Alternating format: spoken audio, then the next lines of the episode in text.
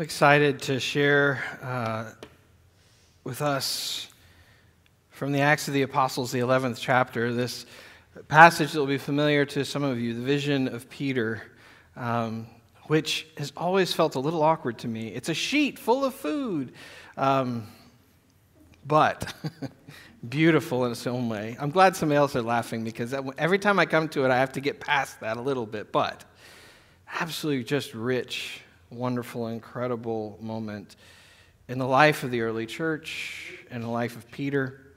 Um, so I, I just invite you to hear these words or read along if you'd like. Um, the, the passage is printed out in the bulletin. The news traveled fast, and in no time, the leaders and friends back in Jerusalem heard about it. These are the leaders and friends of the early church, the early followers of the way of Jesus. And so they heard that the non-Jewish outsiders were now in.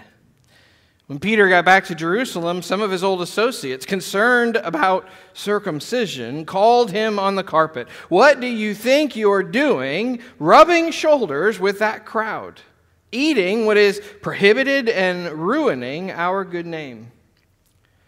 So Peter, starting from the beginning, laid it out for them step by step. "Recently, I was in the town of Joppa praying. I fell into a trance and saw a vision. Something like a huge blanket lowered by ropes at its four corners came down out of heaven and settled on the ground in front of me. Milling around on the blanket were farm animals, wild animals, reptiles, birds, you name it. It was there. Fascinated, I took it all in. Then I heard a voice. 'Go to it, Peter. Kill and eat.' I said, oh, oh no, Master, I've, I've never so much as tasted food that wasn't kosher." The voice spoke again. "If God says it's okay, it's okay." This happened three times, and then the blanket was pulled back up into the sky. Just then, three men showed up at the house where I was staying, sent from Caesarea to get me. The Spirit told me to go with them, no questions asked. So I went with them, I and six friends, to the man who had sent for me. He told us how he had seen an angel right in his own house, real as his next-door neighbor, saying, 'Send to Joppa and get Simon, the one they call Peter. He'll tell you something that will save your life. In fact, you and everyone you care for.' So I started in, talking. Before I'd spoken half a dozen sentences, the Holy Spirit fell on them just as he did on us the first time. I remember Jesus' words, 'John baptized with water, you will be baptized with the Holy Spirit.' So I ask you, if God gave the same exact gift to them as to us when we believed in the Master Jesus Christ, how could I object to God?" Hearing it all laid out like that, they quieted down. And then, as it sank in, they started praising God. It's really happened. God has broken through to the other nations, opened them up to life. Let's pray together.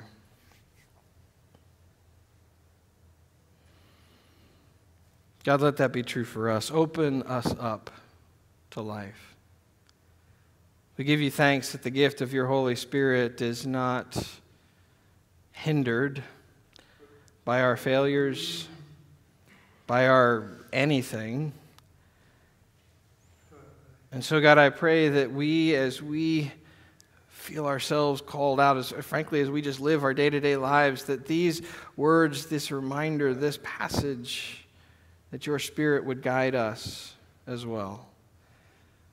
And so, God, I pray in these moments as we consider your holy word that you would speak through me, and if need be, in spite of me, so that your word alone would be heard. Amen.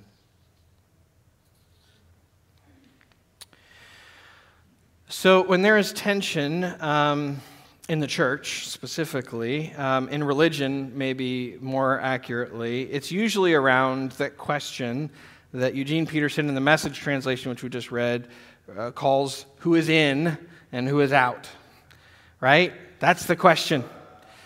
And it happens on all sorts of different levels. I mean, there's often questions, uh, who, who should be allowed to, to be a leader in the church or, or teach a Bible study? Should it only be for members?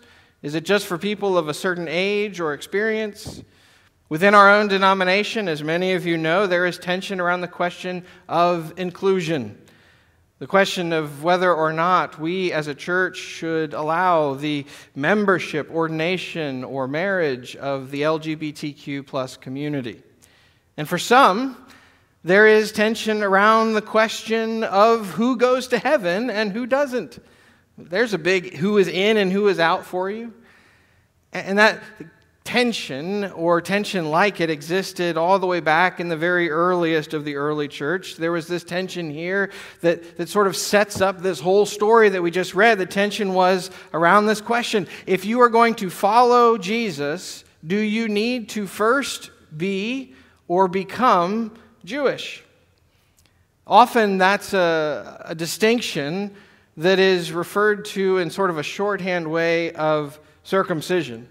Uh, you know, do, they, do I need to be circumcised to become Jewish before I can follow Jesus? But it wasn't just that. Food was another big part of it, which also plays out in this story um, and is highlighted in, in Peter's vision. And Peter, of course, at the center of this experience, Peter is Jewish. Peter, in fact, although you might recall in some of Paul's letters, he talks about all the ways that he was like, you know, just so perfect in all these different ways based on the laws of being that. Peter does not have that kind of uh, history to flaunt, but here, as he is invited to eat some food that would have broken the kosher laws, he replies, "Oh no, Master, I've never so much as tasted food that wasn't kosher." And we see in the objection of those that he's speaking to, that it's, it may not even really be the accusation that he has eaten the wrong thing, but the truth is that by their laws, if, if Peter had simply accepted the hospitality and gone and been among a family that was not eating kosher, that would have been just through those interactions, he would have been made unclean. And so I share that because a part of what I hope we understand is that this, at least generally, it's not a dismissive act by the people who are challenging Peter. They're not trying to say, "How dare you? Why would you do this?" But it's one that they're they're offering faithfully. They're coming from a standpoint that says, well, don't they have to do this in order to follow Jesus? They want them to follow Jesus, but is this the first thing they have to do? Their goal, I, I want to suggest, and maybe I'm being optimistic here, but their goal may ultimately be, look, we want to bring these people into the fold, into the movement of Christianity, but if you just go to their house and they're not eating kosher, what are you, what are you, te- are you telling them it's okay? Because for many,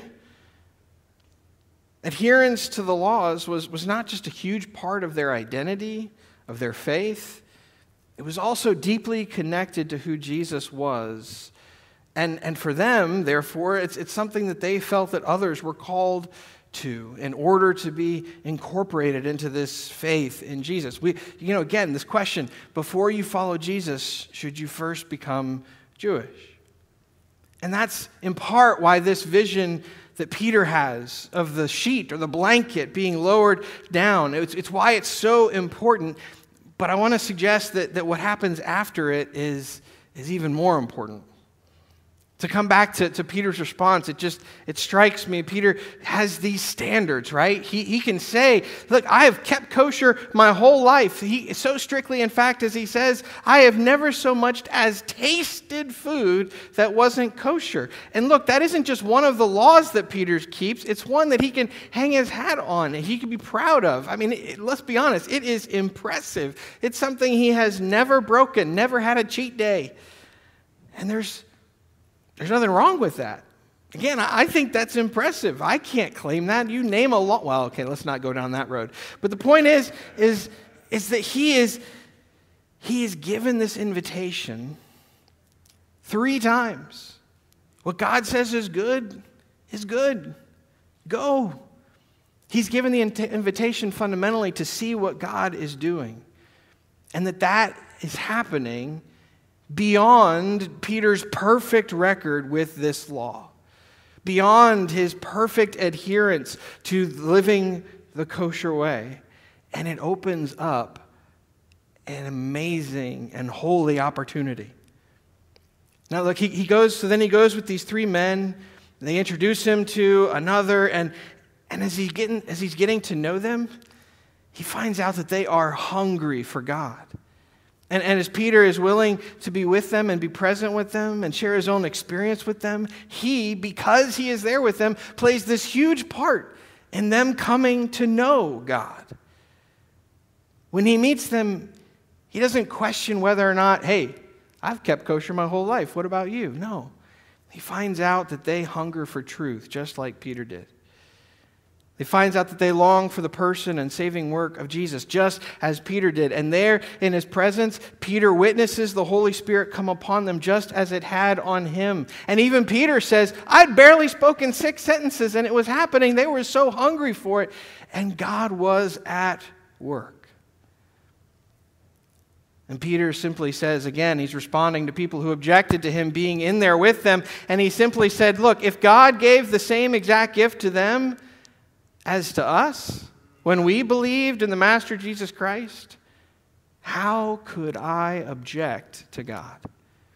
Or as it says in another translation, who was I that I could hinder God?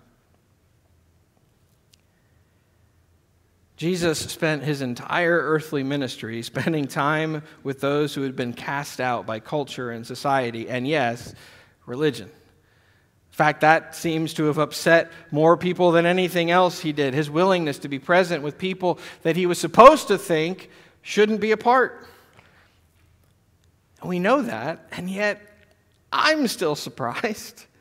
Even though I know I shouldn't be, I still find myself surprised when the ongoing of ministry of Jesus through the Holy Spirit continues to act and live and serve that way. Are we, are we really surprised when God, who has done so throughout Scripture, works not just in mysterious ways, but through thoroughly unexpected people? I mean, my point is, I think we should hold very close to the question that Peter poses to those who are objecting. Who am I that I would hinder God? Who am I that I would stand between what God is doing because it would make me uncomfortable? There's a story uh, um, I was told some years ago. Bishop Will Willimon is a name that many of you may know. He's written a lot of books. He's a big deal, and he doesn't know who I am, so I'm not going to call him a friend. But uh, he was a professor and uh, someone I met through some people, and I've had the chance to learn from him, but he told me and a small group a story some years ago. It's really stuck with me. When he was the bishop, um, one of his local churches were complaining about their pastor. You see, they said, they said, Bishop, look, we're getting a bad name around town because our pastor keeps going to the local gay bar. And we know, we, we're not suggesting that he's going there and he's drinking too much or that he's picking people up. It's, it's none of that at all. It's just the people in town are starting to talk. And, and, and we're, we just, it's uncomfortable. And so could you talk to him? And so uh, Bishop Willimon said, okay. So he called the bishop into his office. Now, I just want to emphasize here something. The bishop has never called me into his office. Um I am glad for that, because that does not happen unless you're in trouble. Well, I don't know if that's true, but the point is, is let's just say I don't. So I'm just saying I want you to feel that just telling this story, I get a little nervous. But so the the, the pastor comes into the office, and, and Bishop Willimon says to him, look, I get it. I know what you're doing, because they talked about this before. I know what you're doing. You're going there to evangelize. You're going there to minister, just to be present with them, and I get it. And I got to tell you, I have nothing against it. But your church is raising a fit about it, and I just think it would be best if you just stopped going. And Bishop Willimon said, he just thought for about twenty seconds, and then he said to me, all right, Bishop, I'll tell you what. If you can keep Jesus out of that bar, I'll stop going to that bar. And Bishop Willimon said, all right, get out of here. So, right? And that's the point, right? Where is Jesus not? If you can tell me where Jesus isn't, I'll be surprised. And the question is, what? Who are we to hinder that work? Who are we to say, well, not there, not them? And the truth is, just as Peter does and says in this passage, each of us has a few uh, laws or rules or doctrines that we hold close, that we hold dear, that we are, let's say, proud of. And, and part of that is because they're special to us. Part of it is because they have formed us, and they continue to help us grow closer to God. And I am not saying, please don't hear me say this because I'm not saying it, nor would I ever suggest that you forget them, that you leave them behind, that they're no good or unimportant, or stop practicing them. But if those rules, those laws, those doctrines, if they ever shift into something instead of helping you grow closer to God, to become a point of separation between you and another, then they have taken on a character that I would suggest is not of God. That's what happens when, when that happens. They've become something very different than the God we know most through Jesus Christ, who let no gender or nationality or ethnicity or financial status or health or dignity or righteousness or anything else in all creation separate someone from his love. The truth is, I don't have to tell you that we are in a time that is marked by division and dissension. And the other truth I want you to hear is I believe that God is still at work in the midst of us. And if we want to be the church, that is the ongoing presence of God in the world as the church is the body of Christ, then our vision should be one that brings more to the table of God, not less. Our vision has to be more like Peter's, who sees the beauty of all creation, even as some of it might challenge us, push us. We need to work like Jesus worked, bringing people together, finding the outcast, and letting them know they are loved, to see the joy in one another beyond the things that we are prone to notice instead, and prone to be the things that would keep us apart instead. And when we begin to feel or wonder or rationalize, well, not, not that person. I mean, I, I get what I get what Ben is saying, but not them. I think we need to ask ourselves, who am I that I would hinder God? And let me just say, it's not an accusation, and it's not a disappointment. What it is, I pray, for, for you and for me, that really what it moves us to is a moment of tremendous joy, just like it was for Peter and for those who were with him that day. It's a moment of joy that recognizes that that same grace, the same God that is at work in our lives can be and is at work in the lives of others, all others, that God is at work breaking through the divisions and opening us and all people to life. Thanks be to God. Amen.